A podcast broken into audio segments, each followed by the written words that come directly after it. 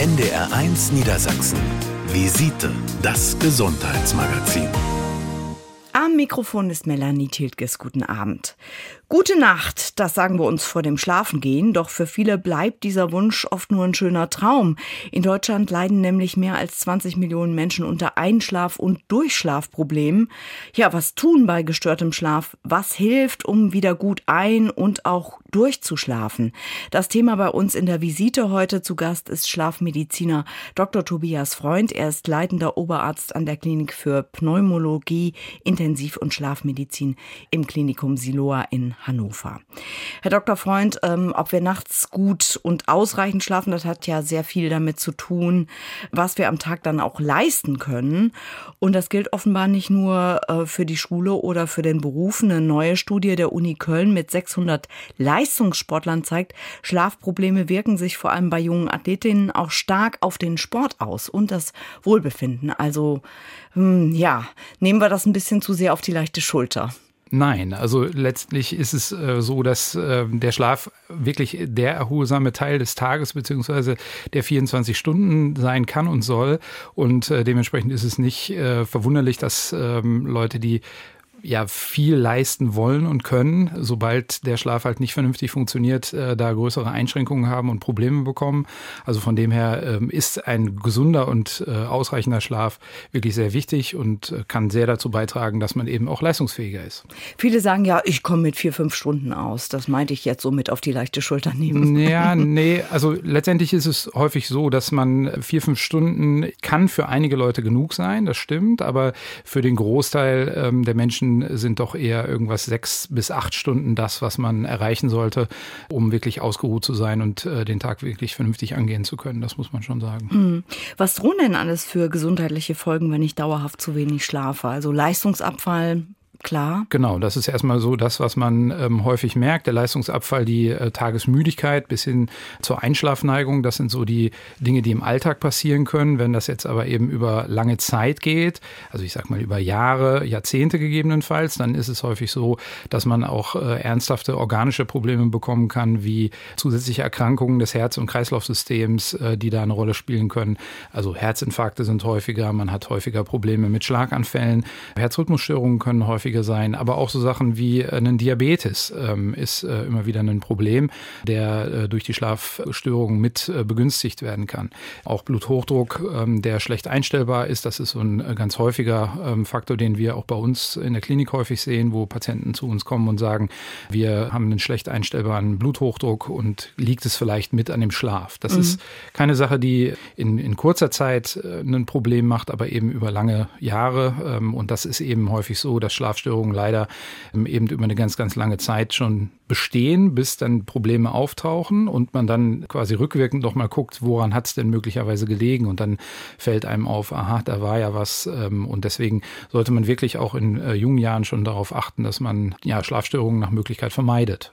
Sie haben schon einige schwerwiegende Folgen oder Dinge, die sich gegenseitig bedingen, aufgezählt. Da ist ja auch immer so die Frage nach dem Huhn und dem Ei, was ist zuerst da? Es mhm. gibt auch Erkrankungen, die diese Schlafstörungen mit äh, verursachen verursachen. Absolut, absolut. Es ist im Umkehrschluss dann so, dass äh, gerade wenn man chronische Erkrankungen hat, die im Bereich der Niere ähm, sich zum Beispiel abspielen, da gibt es häufig Probleme. Und äh, wenn, wenn es dann in andere Bereiche geht, wie ähm, zum Beispiel chronische Schmerzsyndrome, wo Patienten ja wirklich in großer Zahl auch dran leiden, äh, da können Schlafstörungen eben häufig auftreten. Ja, diverse andere Dinge wie Schlaganfälle, wie gesagt, wenn man die auch im Vorfeld schon hatte, dann können auch dadurch dann wieder Probleme auftreten, auch Erkrankungen der der Schilddrüse zum Beispiel können Probleme da in der Richtung machen, sodass man wirklich viele Erkrankungen hat, die auch umgekehrt eben diese Schlafstörungen mit auslösen können. Mhm. Bei vielen fängt es ja schon mit dem Einschlafen an. Mhm. Das Problem. Sprechen wir mal über dieses Stichwort Schlaf, Hygiene. Äh, mhm. Was sind denn die größten Fehler? Die größten Fehler sind, die Klassiker, sage ich mal so, sind äh, die, dass man eben äh, bis kurz bevor man äh, ins Bett gehen möchte, quasi noch irgendwelche aufreibenden Dinge tut. Also ich sag mal, den sehr spannenden Krimi noch schaut oder irgendwie Dinge für die Arbeit noch macht und äh, sagt, okay, jetzt will ich aber ins Bett gehen und ohne irgendeine Zwischenphase quasi direkt sich ins Bett legt und sich dann natürlich nicht einschlafen kann und ja erstmal sozusagen runterkommen muss. Und mhm. das ist sicherlich ein wichtiger Faktor. Andere Dinge sind, äh, dass man häufig einfach die Umgebung schon falsch wählt. Also man sollte einen äh, dunklen Raum nehmen, man sollte einen dann vielleicht etwas reduzierte Temperatur nehmen in den jeweiligen Räumen, um äh, da eben eine verbesserte äh, Schlafhygiene zu erzeugen. Mhm. Und, und das ist äh, das häufigste Problem, man sollte immer zu ungefähr gleichen Zeitpunkten ins Bett gehen. Das ist äh, wirklich etwas, was die meisten eben nicht mehr so hinbekommen, weil sie so im Alltag äh, da große Probleme mit haben. Hm. Äh, wirklich Stichwort immer, Biorhythmus. Ne? genau. Das hm. ist wirklich berufsbedingt natürlich bei einigen ein Problem, klar. Aber auch so in den täglichen Gewohnheiten bei vielen einfach schwierig, immer zu ungefähr gleichen Zeitpunkten ins Bett zu gehen. Es geht dann nicht darum, dass man innerhalb von fünf Minuten an jedem Tag immer im Bett landet, aber ähm, macht halt schon einen Unterschied, ob ich den einen Tag um zehn und den anderen Tag um zwei zwei in der Nacht dann vielleicht ins Bett gehe, das sind halt Unterschiede, die sind dann einfach zu groß, wenn man die andauernd immer wieder hin und her switcht. Deswegen muss man da so ein bisschen drauf achten. Gibt es denn da eine ideale Uhrzeit? Also würden Sie sagen, zehn ist besser als zwei oder zwölf? Naja, da kommt es wieder so ein bisschen auf den Biorhythmus der Leute an. Also letztendlich so einen ganz idealen Zeitpunkt gibt es nicht. Aber ich sage mal, wenn man so um elf ungefähr ins Bett geht, dann hat man schon eine ganz gute Zeit erwischt, wo man eine relativ gute Schlafqualität von, von Seiten des Zeitpunktes zumindest haben könnte. Mhm. Das mit dem dem Durchschlafen, mit dem Aufwachen in der Nacht und dann wach liegen ist die andere Problematik. Viele Leute schauen ja dann auch auf die Uhr und denken, oh, ich muss aber schlafen. Ja auch nicht ideal. Nee, genau. Das ist äh, sicherlich etwas, was man tunlichst vermeiden sollte, was natürlich schwierig ist, wenn man da jede Nacht wieder äh, liegt und äh, immer wieder sinniert darüber, ah, wann ist die Nacht denn jetzt vorbei, wann ist die Nacht denn vorbei. Letztendlich muss man aber leider sagen, dass genau das der Fehler dann ist, dass man da immer wieder auf die Uhr guckt, sondern man sollte die Uhren quasi weglegen und erst, äh, wenn der Wecker dann am Morgen wieder klingelt, sollte man das nächste Mal wieder draufschauen. Das ist äh, sicherlich nicht einfach, aber ähm, das ist etwas, was man äh, gut machen kann, um da so ein bisschen den Druck aus der ganzen Sache rauszunehmen. Hm, welche Rolle spielt Stress, also Alltagsstress? Eine große, weil letztendlich der Schlaf ist ja im übertragenen Sinne dafür da, äh, den Tag zu verwerten. Und äh, wenn einen der Stress natürlich viel am Laufen hält, dann setzt sich das natürlich nicht nur am Tage fort und äh, dann im heimischen Umfeld, sondern eben auch bis in den Schlaf hinein. Und deswegen ist das ein großes Problem. Ja, mhm. Deswegen ist da immer zu empfehlen, dass man versucht, vor dem äh, zu Bett gehen nochmal äh, so ein bisschen sich selber runterzufahren, um auch eine gute Chance zu haben, einzuschlafen. Und dann, wenn man das halt vernünftig geschafft hat, dann ist auch die Chance, dass man Durchschlafstörungen bekommt, geringer. Sie ist nicht null, aber sie ist zumindest geringer. Also auch Smartphone weglegen, Tablet absolut, weglegen. Absolut. Ab wann sprechen Sie denn, Herr Dr. Freund, von einer echten Schlafstörung, also auch medizinisch? Letztendlich geht es immer dabei darum, dass etwas chronisch quasi ist. Also es ist immer wiederkehrend und das heißt immer, dass man mindestens dreimal in der Woche über mindestens drei Monate Schlafstörungen in irgendeiner Art und Weise hat. Also sei es jetzt Einschlafstörungen, sei es Durchschlafstörungen, wo wir gerade bei waren. Das sind so die klassischen Dinge, die da auftreten. Das ist erstmal so die Grundbedingung, damit man wirklich äh, sagt, hier liegt eine krankhafte ähm, Problematik vor. Man spricht ja immer scherzhaft von der senilen Bettflucht. Mhm. Also das soll heißen, dass Ältere nicht mehr so viel Schlaf brauchen, weil die ja auch oft dann früh morgens schon aufwachen. Äh, stimmt das wirklich?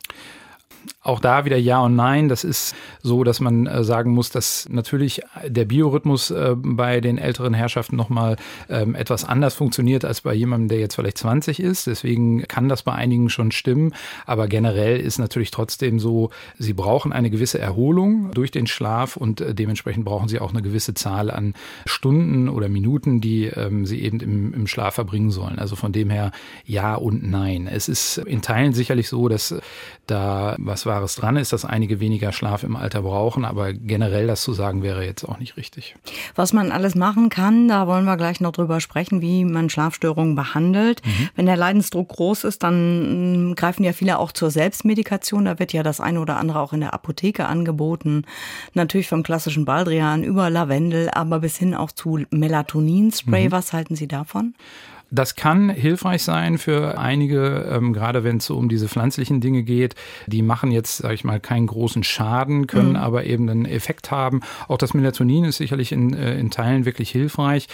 Bei Vor allem zum Einschlafen. Ne? Gerade zum Nutze Einschlafen. ich das genau. auch schon mal, gebe ich zu. Ja, ja ist, ist sicherlich auch äh, wirklich hilfreich, gerade bei Leuten, die eben sehr unterschiedlich aufstehen und ins Bett gehen, ist das, ähm, weil der Biorhythmus einfach nicht gut funktioniert, kann man das ganz gut benutzen.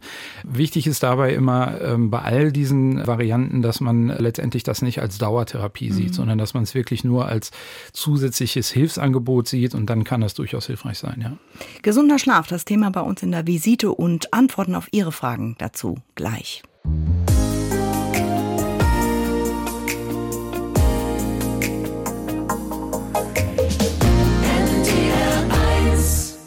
Ganz viele kennen das, aber nur wenige suchen Hilfe.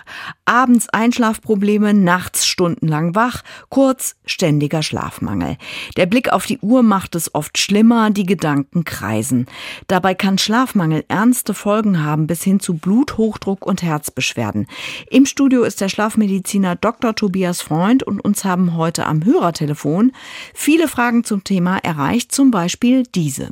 Ich habe eine Frage. Ich bin wie eine Art DPD-Fahrer, also Sprinterfahrer. Mhm. Ich äh, habe morgens die Frühtermine und rufe um halb fünf immer an äh, bei meiner Firma und ich gehe abends um 19 Uhr ins Bett. Schlafe dann bis um 3 Uhr und stehe dann auf und ich brauche eine Stunde, um mich fertig zu machen und um halb fünf rufe ich dann in der Firma an. Äh, in ja. der Regel habe ich sehr früh Feierabend um 14 Uhr. Dann bin ich so kaputt und gehe schlafen. Und wenn man dann um 19 Uhr ins Bett geht, äh, kann man nicht mehr sofort einschlafen. Ja. Mache ich da was falsch? Ja und nein. Also es ist so, dass sie letztendlich immer natürlich darauf achten müssen, dass sie einerseits genug Schlaf bekommen. Das ist ja genau das, was Sie gerade gesagt haben. Gut oder besser wäre natürlich, äh, Sie ähm, versuchen eine Situation zu schaffen, wo Sie am Stück schlafen können. Dieses äh, gestaffelte Schlafen, was Sie jetzt eben beschrieben haben, das ist häufig ein Problem, weil man dann den Biorhythmus so ein bisschen durcheinander bringt und darüber dann die Schlafstörung am Ende sogar noch verstärkt. Also besser ist es, ähm, so hinzukommen, dass man gegebenenfalls gegebenenfalls dann nicht um 19 Uhr, sondern um 18 Uhr zum Beispiel ins Bett geht und die Zeit dazwischen aber dann eben wach bleibt. Das ist äh, langfristig so, ja, okay. gesehen besser wenn sie längere Phasen haben, wo sie am Stück schlafen und nicht immer so gestaffelt.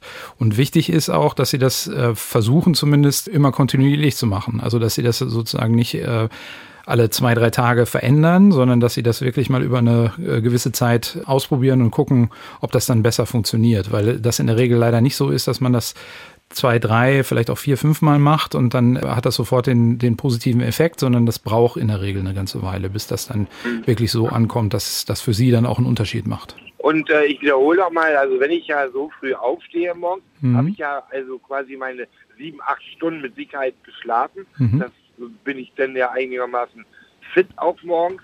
Aber dieses Nachmittag sollte ich vielleicht mal überlegen, dass man nicht ins Bett geht, oder? Genau, genau. Weil also häufig ist es einfach so, dass man dann eben abends äh, doch das Problem hat, dass man sich dann zwar, so wie gesagt, Sie gesagt haben, um 19 Uhr ins Bett geht, aber dann eben doch noch erst noch mal wach liegen bleibt, weil man dann eben gar nicht mehr einschlafen kann.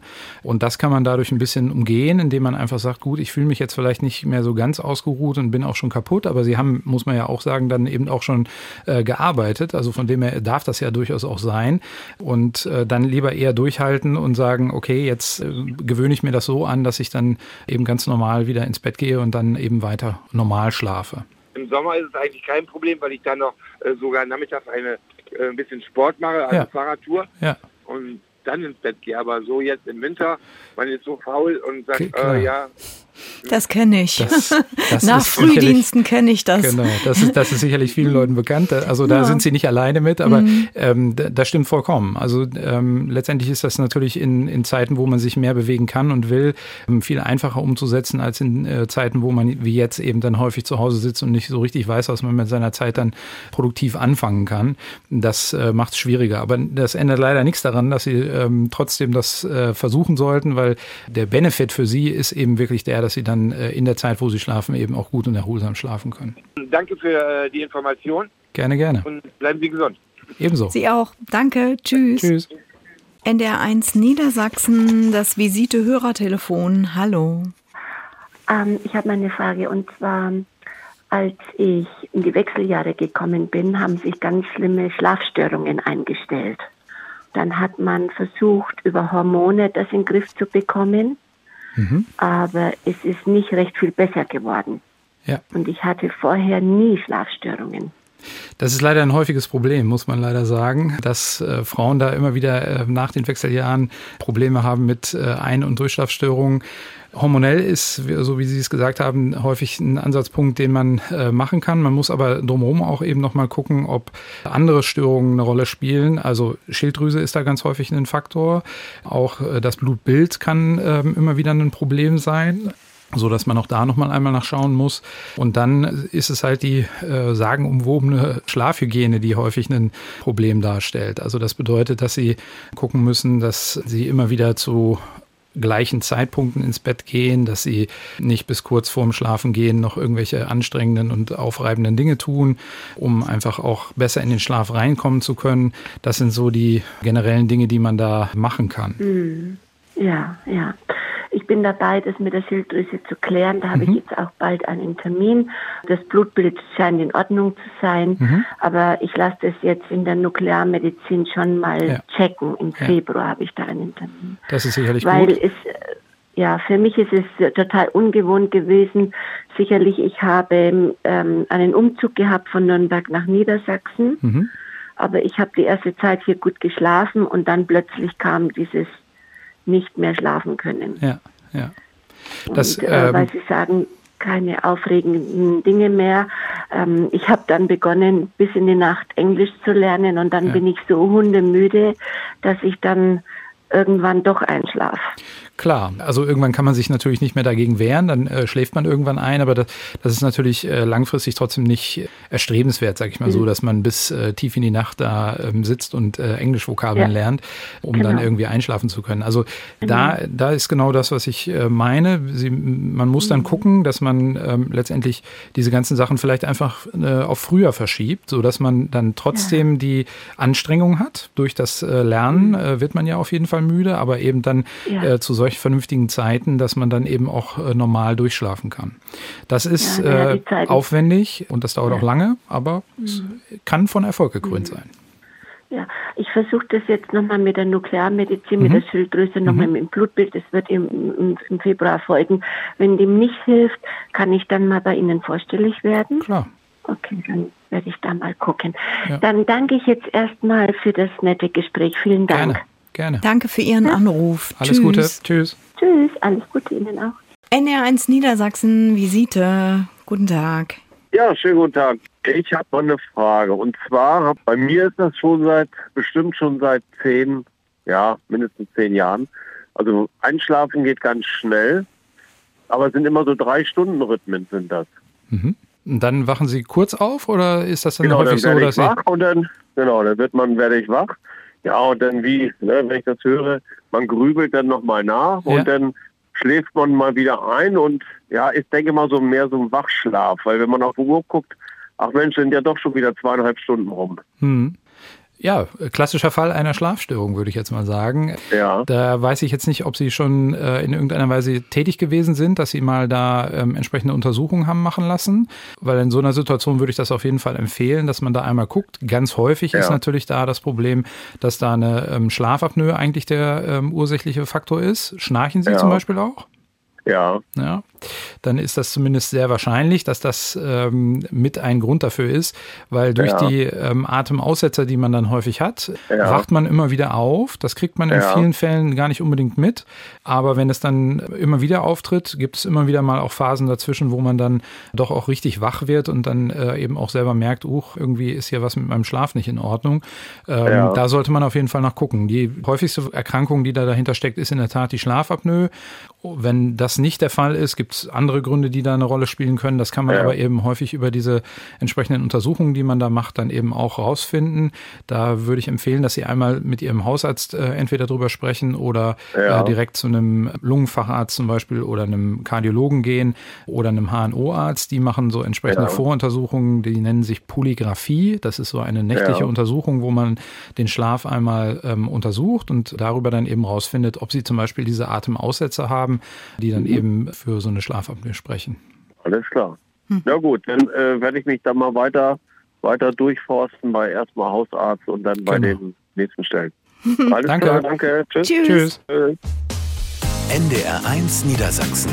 Visite, das Gesundheitsmagazin. Am Mikrofon ist Melanie Tiltges. Kennen Sie das? Sie gehen todmüde ins Bett, aber statt selig einzuschlummern, wälzen Sie sich endlos rum oder zählen Schäfchen. Rund 20 Millionen Deutsche quälen sich regelmäßig, doch obwohl viele leiden, sucht etwa nur jeder Dritte gezielt Hilfe. Experten haben berechnet, dass sogar die Produktivität erheblich sinkt, wenn Menschen unausgeschlafen sind. Im Studio ist unser Experte Dr. Tobias Freund, Schlafmediziner am Klinikum Silua der Region Hannover. Herr Dr. Freund, Sie behandeln ja Menschen mit dauerhaft gestörtem Schlaf. Müssen die eigentlich erstmal alle ins Schlaflabor? Nicht alle, aber bei vielen Patienten ist das auf jeden Fall sinnvoll, weil man nicht äh, quasi auf dem ersten Blick schon erkennen kann, welche Schlafstörung im Detail vorliegt. Und äh, deswegen ist das bei der ganz überwiegenden Zahl der Patienten der Fall, dass man das äh, häufig macht. Man macht aber, bevor man Patienten in, ins Schlaflabor schickt, häufig noch eine Voruntersuchung, eine sogenannte Polygraphie. Da äh, guckt man einmal, ob jemand möglicherweise eine Schlafapnoe als eine der häufigsten Erkrankungen im Bereich der Schlafstörungen ähm, hat, um äh, darüber schon so eine gewisse Vortestwahrscheinlichkeit zu haben, muss da eine Therapie erfolgen, ja oder nein. Mhm. Ähm, aber viele Patienten gehen ins Schlaflabor oder müssen ins Schlaflabor, ja. Die Schlafapnoe bekommt ja durch das Schnarchen, da wollen wir gleich noch drüber sprechen. Was gehört sonst noch alles zur Diagnostik? Was klären Sie alles ab? Ähm, man guckt äh, nach mehreren Dingen gleichzeitig. Zum einen, äh, die Schlafapnoe ist natürlich das hauptsächliche Thema. Man hat aber parallel dazu noch die Möglichkeit, ein sogenanntes Restless Leg Syndrom zu diagnostizieren, darüber, dass man ja immer wiederkehrende Beinbewegungen in der Nacht misst, über Dinge, die äh, ja letztendlich dafür dann äh, noch eine Schlafstörung verursachen.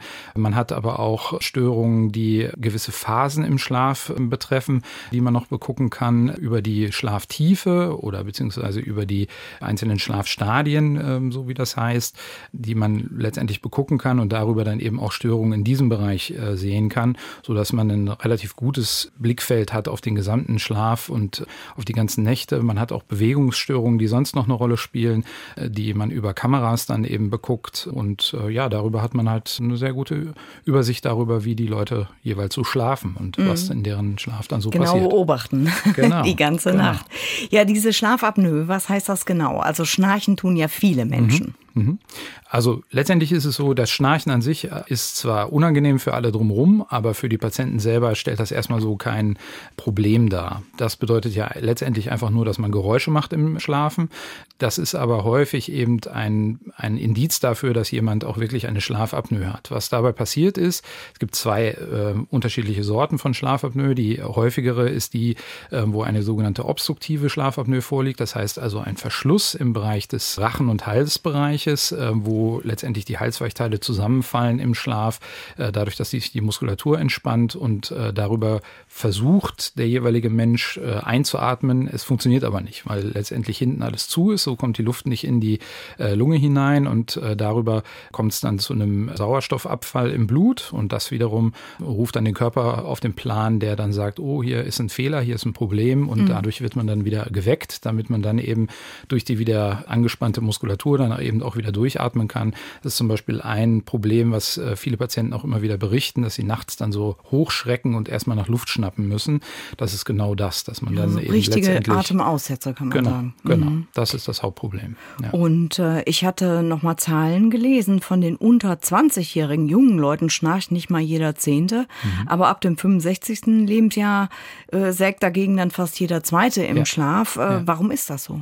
Das liegt einfach ein bisschen an dem Werdegang, sage ich mal so, der Leute. Es ist einerseits so, dass man in jüngeren Jahren häufiger noch nicht so übergewichtig ist, wie das im älteren äh, Alter ist. Ähm, das ist der eine Faktor. Das ist äh, einer der wesentlichen äh, Faktor Übergewicht. Und der äh, zweite Faktor ist das Alter an sich. Mhm. Ja, jeder, der älter wird, hat in Anführungsstrichen das Problem, dass das Bindegewebe und auch die Muskulatur nicht mehr ganz so straff sind, wie sie das eben noch bei einem 20-Jährigen sind. Und dementsprechend hat man da eine höhere Wahrscheinlichkeit, dass dann eben eben auch der Hals zugeht und man dadurch dann eben keine Luft mehr bekommt und die Atemaussetzer hat. Und äh, das sind so die zwei wesentlichen Unterschiede, die da eine Rolle spielen, warum das Alter und äh, dann eben mhm. im zunehmenden höheren Alter das eben häufiger vorkommt. Wie gehen Sie das in der Behandlung dann an? Das kann man unterschiedlich angehen. Es gibt je nach ja, Ausprägung, sage ich mal so, der, der jeweiligen Schlafapnoe äh, unterschiedliche Herangehensweisen. Man kann einerseits äh, gucken, dass man mechanisch einerseits guckt, dass man die Lage so anpasst, dass äh, die Patienten nicht mehr schnarchen und keine Atemaussetzer haben. Das kann man häufig über eine sogenannte Rückenlagevermeidung machen. Äh, funktioniert insofern ganz gut, wenn die Atemaussetzer hauptsächlich dann auftreten, wenn die Patienten in Rückenlage die äh, Probleme bekommen. Ein zweiter Punkt ist, dass man eine sogenannte Unterkieferprotusionsschiene benutzen kann. Das ist ja jetzt gerade auch in den letzten zwei Jahren nochmal ja mehr in den Fokus gerückt, weil die Krankenkassen das mittlerweile auch ähm, in größerem Maße bezahlen, als sie das noch vor geraumer Zeit gemacht haben. Was man da macht, ist letztlich den Unterkiefer nach vorne ziehen durch eine ähm, Schiene, die äh, für die jeweiligen Menschen dann extra angepasst wird und dadurch eben den Rachenraum nochmal vergrößert mhm. und dadurch ist die Wahrscheinlichkeit kleiner, dass dann eben der Rachen komplett zufällt. Mhm. Und dann gibt es immer noch den Goldstandard. Das äh, ist sicherlich das, was auch äh, weiterhin am häufigsten ähm, gemacht wird, wenn eine relevante Schlafapnoe vorliegt. Das ist eine sogenannte CPAP-Therapie. Da ist es so, dass man letztendlich mit einer Maske und dann mit einem Gerät ähm, einen Überdruck erzeugt und dieser Überdruck äh, sorgt dafür, dass äh, der Hals quasi von innen pneumatisch aufgedehnt wird und äh, dadurch dann eben diese Atemaussetzer verhindert werden und dadurch dann eben auch wieder ein normaler Schlaf möglich ist. Und dann gibt es noch ein paar andere Dinge wie operative äh, Varianten, wo man bei leichterer Schlafapnoe auch äh, eine gute Erfolgsrate erzielen kann, wie zum Beispiel eine Nasenscheidewandkorrektur oder dass man den Rachenring etwas äh, strafft. Das sind so Dinge, die gerade bei leichteren Befunden auch doch äh, durchaus nochmal helfen können. Und dann mhm. für ein ganz kleines Klientel gibt es dann die größeren Operationen, wie zum Beispiel eine sogenannte Zungenschrittmacher-Implantation, die aber wirklich äh, nur für ein kleines Klientel da ist. Das klingt unangenehm, gebe ich zu. Ja, für die Patienten selber muss man sagen, ist okay. das äh, wirklich eine ganz gute Erleichterung, weil die haben ja häufig schon einen sehr langen Leidensweg hinter sich und haben viele andere Dinge ausprobiert, ohne dass sie wirklich ja, eine Verbesserung für sich gemerkt haben. Und äh, da kann dann so ein Schrittmacher wirklich sehr gut helfen, das muss man sagen. Der Leidensdruck bei Schlafmangel ist ja auch sehr, sehr groß. Frauen ja. sind, ähm, muss man sagen, häufiger betroffen insgesamt von Schlafstörungen, nicht unbedingt vom Schnarchen. Ja. Äh, sprechen wir mal noch über Medikamente, also wirkliche Schlafmittel, nicht die Selbstmedikation? Wann kommt sowas zum Tragen? Das ist gerade bei ähm, Patienten oder Patientinnen, die eben Einschlafstörungen häufig haben, ein relevanter Faktor. Da gibt es dann wirklich die klassischen Schlafmittel, die man dann immer wieder einsetzt. Aber auch da muss man sagen, man sollte versuchen, das möglichst selten und möglichst wenig zu benutzen und vor allen Dingen nicht über äh, sehr, sehr lange Zeit, weil man dann doch immer das äh, Problem hat oder Problem bekommt, dass man Gewöhnungseffekte erzielt und dann mhm. letztendlich auch natürlich gewisse Abhängigkeiten dann äh, eine Rolle spielen können. Das kann man alles wieder aufheben. Also da sollte man jetzt nicht im Zweifel große Sorge vorhaben, weil das manchen Patienten wirklich sehr, sehr gut hilft, wenn man das erstmal begonnen hat. Aber generell sollte man einfach wissen, dass eine unreflektierte Einnahme von Schlafmitteln sicherlich langfristig nicht hilfreich ist. Und die sind natürlich auch verschreibungspflichtig. Auch das, genau. ja. Ja, während manche äh, nicht in den Schlaf finden können, hält es andere, während sie schlafen, gar nicht im Bett. Das Phänomen Schlafwandeln betrifft oft schon Kinder und gilt ja auch als echte Schlafstörung. Mhm. Wie kommt das eigentlich dazu? Ja, das ist äh, nicht so hundertprozentig geklärt. Es ist ähm, eben häufig eine Sache, die schon in Kindestagen auftritt. Man äh, geht auch da davon aus, dass eben die Schlafhygiene und äh, Probleme in dem Zusammenhang da äh, wieder eine relevante ähm, Größe darstellen. Auch Stress. Äh, mhm. Man kommt bei Schlafstörungen immer wieder auf ähnliche Dinge zurück und äh, die äußern sich eben bei Kindern ganz häufig eben auch über Schlafwandeln. Das ist in der ganz überwiegenden Anzahl der Fälle dann glücklicherweise so, dass das im Erwachsenen Erwachsenenalter dann aufhört. Aber es gibt natürlich auch Einzelne, ähm, wo das dann doch auch noch weitergeht im Erwachsenenalter. Aber der ganz überwiegende Teil, muss man ehrlicherweise sagen, ist dem Kindesalter vorbehalten. Da verwechselt sich das Schlafwandeln Richtig. sozusagen. Ein junger Kollege von mir, der hat kürzlich erzählt, er sei nach einer Party, wo es auch äh, feuchtfröhlich zuging, erstmals schlafgewandelt. Heißt das, das kann uns allen passieren oder jedem? Theoretisch kann das jedem passieren, ähm, weil genau diese Dinge, ähm, dass man sehr starke Stresssituationen Schlafstörungsdepressionen hat und äh, nicht auf seine Schlafhygiene geachtet hat, äh, können da eben größere Probleme bereiten. In der Regel tritt aber Schlafwandeln im Erwachsenenalter eben nur sehr selten auf und meistens eben schon bei Menschen, die das auch im Kindesalter schon mal hatten. Von dem her glaube ich jetzt nicht, dass man per se sagen kann, dass es wirklich jeden treffen mhm. Äh, wird, aber es kann theoretisch, ja. Okay. Gesunder Schlaf, das Thema bei uns in der Visite mit Dr. Tobias Freund, dem Schlafmediziner und mehr dazu gleich und auch Antworten auf Ihre Fragen.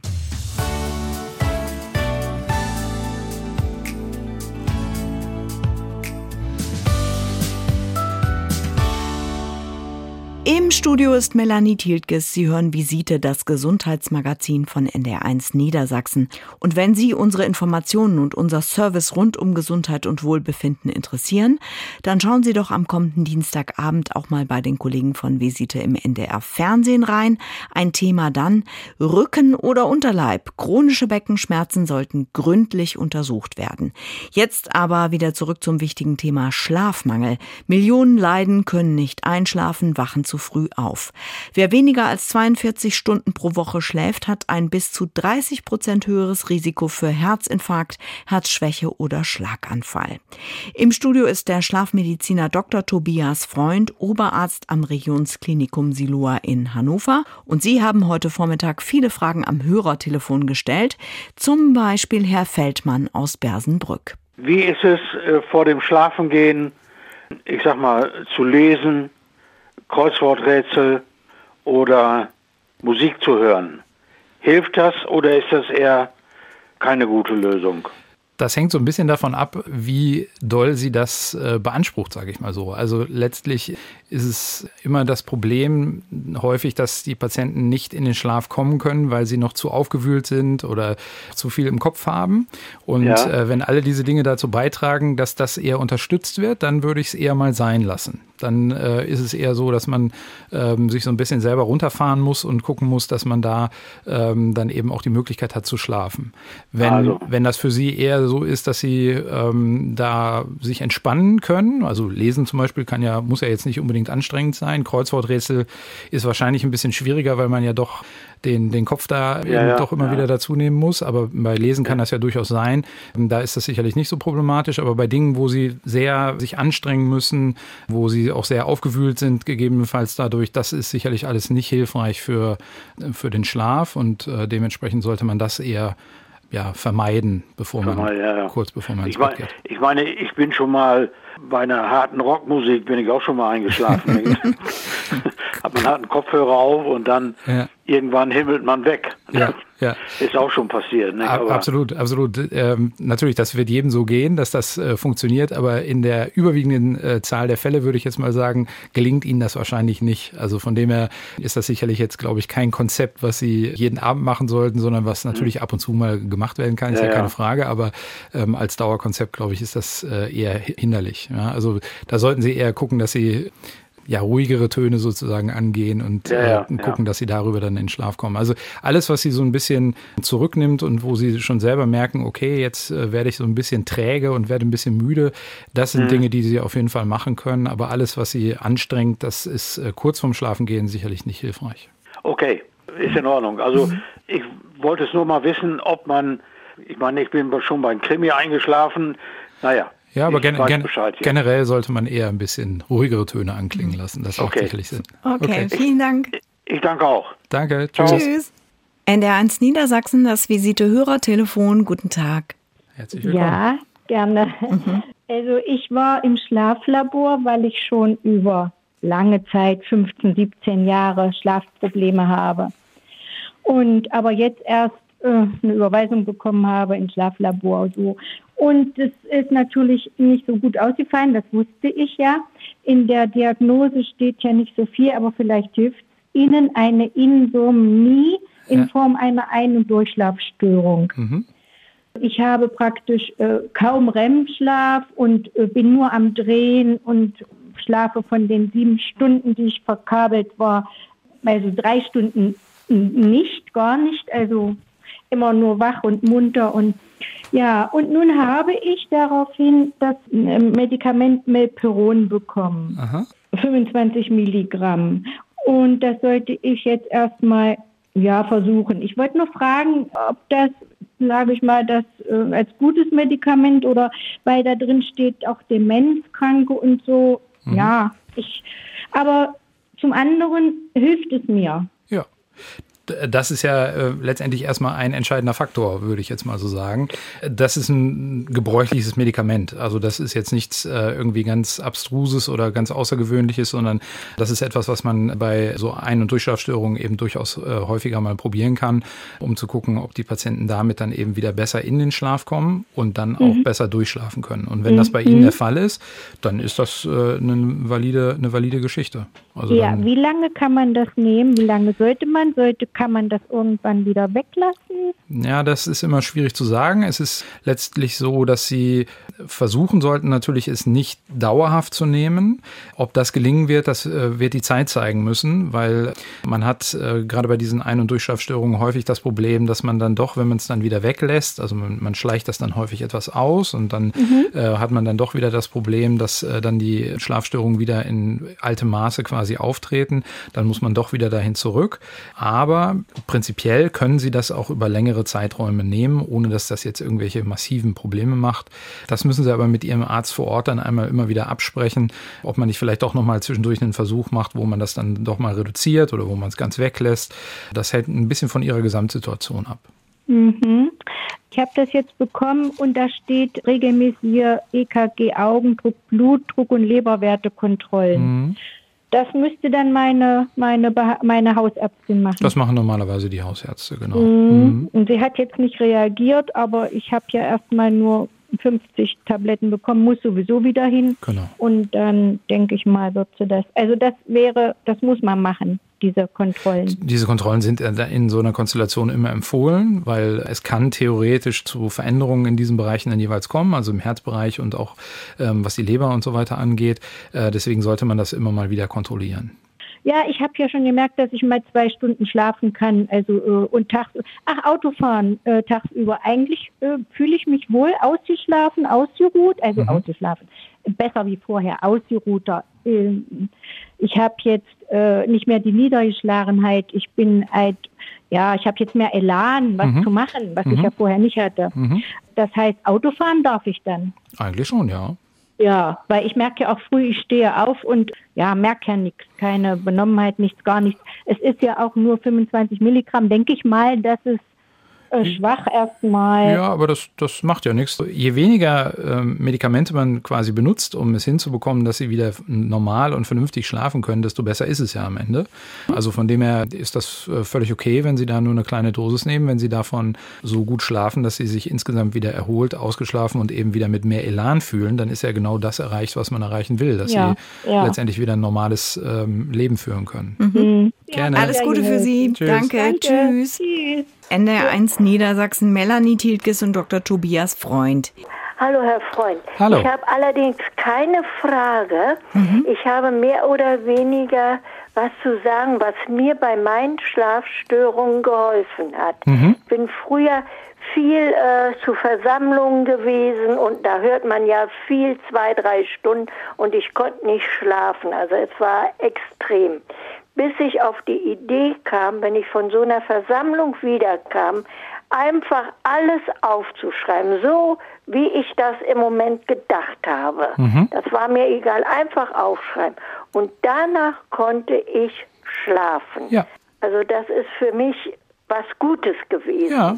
Das ist auch, das ist auch ein guter Tipp, da, weil das ist genau das, was wir auch immer wieder vielen Patienten empfehlen, dass man Dinge, die man sonst mit in den Schlaf nehmen würde, also wenn man zum Beispiel bei einem Vortrag gewesen ist, wo man ähm, viel aufreibende Dinge äh, für sich gehört hat, die man nochmal verarbeiten will, wenn man das dann aufschreibt, dann ist es ja sozusagen raus aus dem Kopf ja. und äh, dann nimmt man das nicht mehr mit in den Schlaf mit. Also von dem her absolut richtig wenn ich manchmal mal zu Hause ein bisschen Ärger oder so, mhm. dann habe ich das einfach aufgeschrieben, mhm. so wie ich es dachte. Mhm. Nächsten Tag habe ich mir das durchgelesen und ich denke, oh Gott, aber dafür konnte ich schlafen. Genau.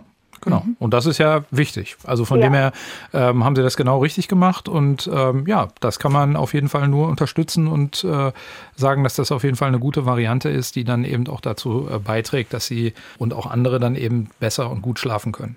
Manchmal sind das ja so, wie ich habe, nur Kleinigkeiten. Ja, haben Sie vollkommen recht. Guter Tipp. Viele ja. Menschen schreiben ja auch Tagebuch, ne? genau. Herr Dr. Freund, abends vielleicht dann so die Ereignisse auch des Tages. Absolut. Niederschreiben, loslassen. Gute mhm. Idee. Mhm. Definitiv. Ja. Das Herzlichen Dank. Vielen Dank für Ihren Beitrag. Alles Gute. Tag und Dankeschön. Ja, tschüss. tschüss. Das war unsere Visite heute zum Thema gesunder Schlaf, was tun bei Schlafproblemen. Im Studio war Dr. Tobias Freund aus dem Krankenhaus Deloa in Hannover. Er ist dort leitender Oberarzt in der Klinik für Pneumologie, Intensiv- und Schlafmedizin. Und wir sagen Ihnen, Schlafstörungen lassen sich gut behandeln. Suchen Sie sich Hilfe, damit Sie das Leben ausgeschlafen genießen können. Am Mikrofon war Melanie Tiltges. Ich wünsche Ihnen noch einen schönen Abend und sage Tschüss und schlafen Sie gut. NDR1 Niedersachsen. Visite, das Gesundheitsmagazin.